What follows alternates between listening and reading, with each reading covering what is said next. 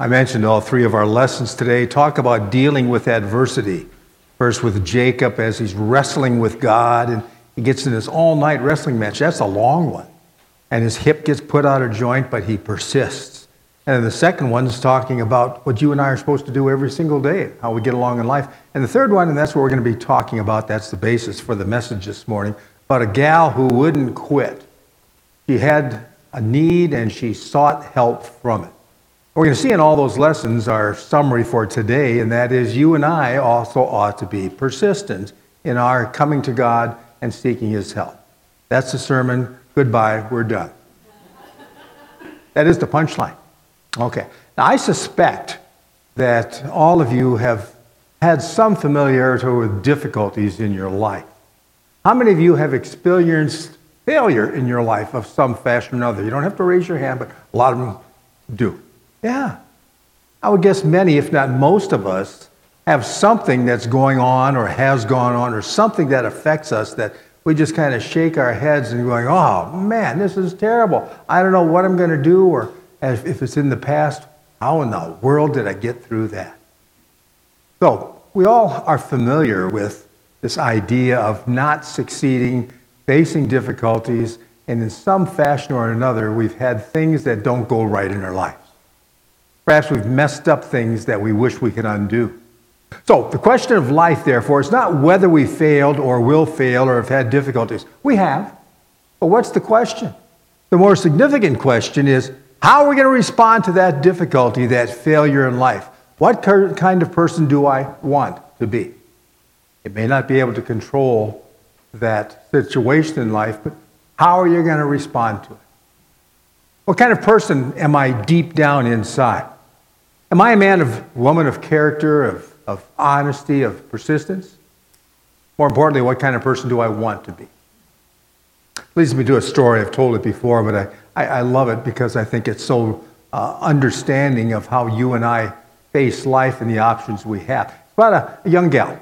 And she went to her mom, which is a good thing in and of itself. Is, hey, mom, I got some issues that I'm thinking about. I need some help. And so the young gal, she talks to her mom about life and how things were so hard. You talk to a teenager today, and life is horrible, isn't it? Just horrible. Oh my goodness. Well, I'm exaggerating a little bit, but things are tough in each stage of life. So the little the young lady is talking to her mom, talking about how hard it is, and she didn't know how she was going to make it, and she wanted to give up. Tired of fighting, tired of struggling. Seemed as if one problem was solved and a new one arose. Can relate to that? Well, her mom didn't say a whole lot, but she was actually a pretty wise woman. So she takes the gal into the kitchen, the, her daughter, and she takes three pots, fills them with water, and puts them on the stove and turns them up to high, and then just waits. Soon the pots came to a boil. And the first one, she placed some carrots, crispy, orange, looked pretty, solid. And the second, she placed some eggs, some raw eggs in the shell. And the last, he placed ground coffee beans and let them sit and boil. Didn't say a thing. And young gal's watching thinking, Mom, are you crazy? What are you doing? I'm just sat there. Well, in about 20 minutes, Mom turns off the burners. The young gal's kind of shaking her head and said, Mom, you getting Alzheimer's? You're losing it. Well, Mom then didn't say anything, but she fished out the carrots, remember, going in hard and solid and strong and she placed them in a bowl.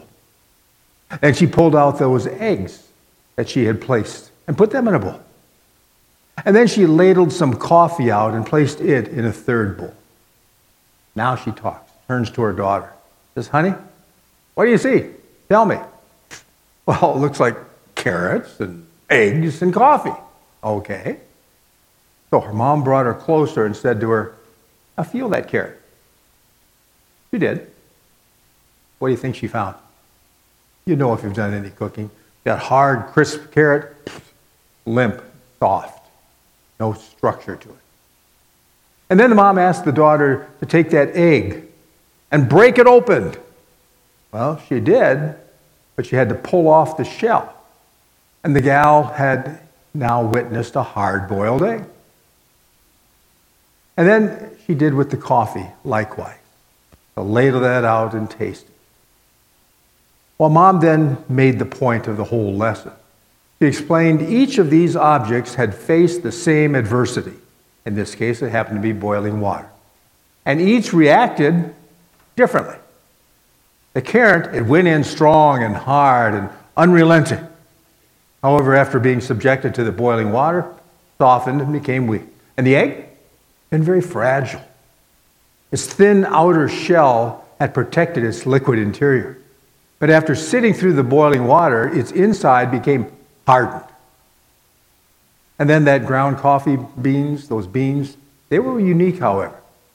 After they were in the boiling water, they changed the water. The mom looked deeply into the young gal's eyes and asked, When adversary knocks on your door, how are you going to respond? Are you going to be a carrot, an egg, or coffee beans? You to fix me? This is the part of the sermon of illustrations now. Adversary, my teleprompter just went kaput.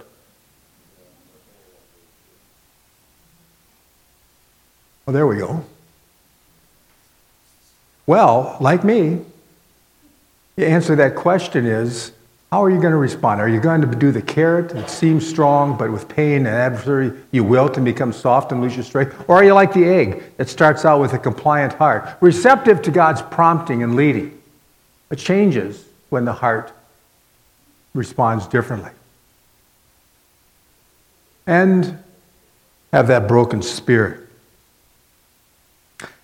You have that caring and loving heart, but after a death, perhaps, or maybe a breakup, financial hardship or, or some other trial, have you become hardened and unyielding toward God, just shaking your fist and saying, God, how dare you? What kind of God are you?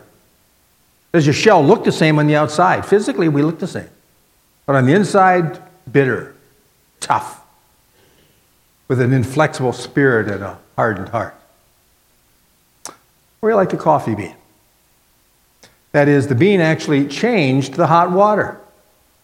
The very circumstances that brought the pain, when the water got hot, the bean released its fragrance and its flavor. And when things were at their worst, you get better and change the situation around you. I'm hoping you get the punchline to this whole thing. That I'm hoping that we all want to be more like those coffee beans. We may not be able to change the circumstances, but how we respond to it, that we do have some control over. I'm guessing all of us would be more like the coffee bean in the little story. Like to be that person of character, strength and integrity in the face of difficulty or, or trouble. Like to stand our ground. Would you say so? I would. Be a faithful witness to our, our Lord and His love for us and, and depend on His strength and power to face our difficulties in life. Truth is, we may not know for certain how we would respond to a specific situation until we're in it.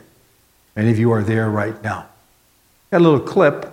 Well, hopefully we did okay last night. We'll see if we can see this. There's 10 individuals who faced that difficulty, the boiling water, so to speak, of their life. How did they respond? What's the point, right? Oh, don't give up. Don't give up. Whether you're Jacob wrestling with God out in the desert, whether you're the persistent widow dealing with a judge that wasn't what he ought to do in providing help. Very little in life comes out right the first time. Maybe you're one of the fortunate ones that it happens, but failures, repeated failures, they don't have to end our lives or our ambition. And that's hopefully a major takeaway from us. You perseverance of the Colorado River made the Grand Canyon.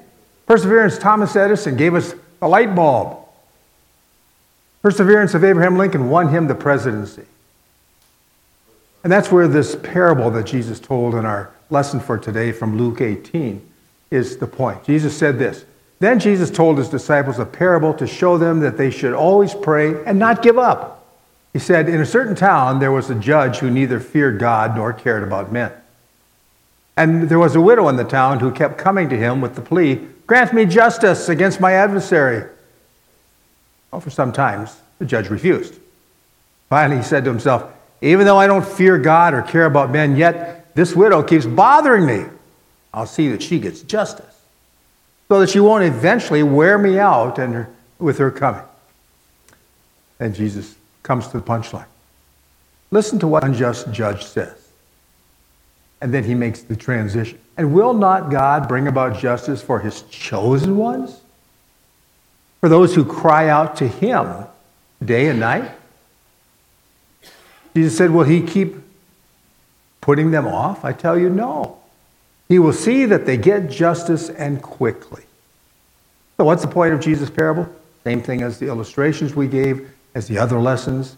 We must never give up on asking for God's help, asking for God's strength, asking for His power and wisdom. It may not come out exactly the way we think, but it will come out for our best eternal interest. And that's significant. Because if an unjust judge responded to constant pressure, how much more will a greater and loving God want to respond to us? I mean, if we know God loves us, we can believe that He will hear our cries for help. That's a big deal. How'd God prove that to us? Of course, 2,000 years ago on the cross at Calvary, didn't He? Died on that cross, the guilt and weight of all mankind's sin upon His shoulders, and by His death and payment, made for our sin. And then by Jesus' resurrection on Easter, God showed He accepted the switch of Jesus' life in place of ours. How much God's love us? Look at the cross. With such evidence of His love for us constantly before us, don't you think we can also be confident God will hear our prayers for help? Think about this. When Jesus' countrymen rejected him and drove him out of the synagogue, remember? He didn't give up on them and return to heaven and say, The heck with you guys, I'm out of here. I'm going back where daddy wants me and I have all the power. Uh uh-uh. uh He completed his mission. He went all the way to the cross. Uh, nor did the apostles, those followers of Jesus after Jesus' death and resurrection. They didn't stop preaching when they ran into opposition. In fact, 11 out of the 12 were horribly killed by maintaining their faith. Neither should you or I stop serving the Lord, my friends, just because you're not seeing immediate result. It may not be this side of the grave, even. But remember the Apostle Paul's exhortation, his advice to us. Let's not become weary in doing good.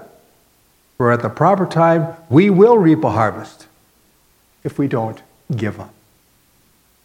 Yeah, God may delay answering your prayer request. Or he may answer your request in a way that you weren't expecting. His delays always have good reasons, even if we don't totally understand them. But as we persist in prayer, we grow in character. That faith is, strengthened, and hope. Hope propels us forward. Hopefully, prayerfully, we can become that coffee bean rather than a carrot or egg. We ask these things in Jesus' name. Amen.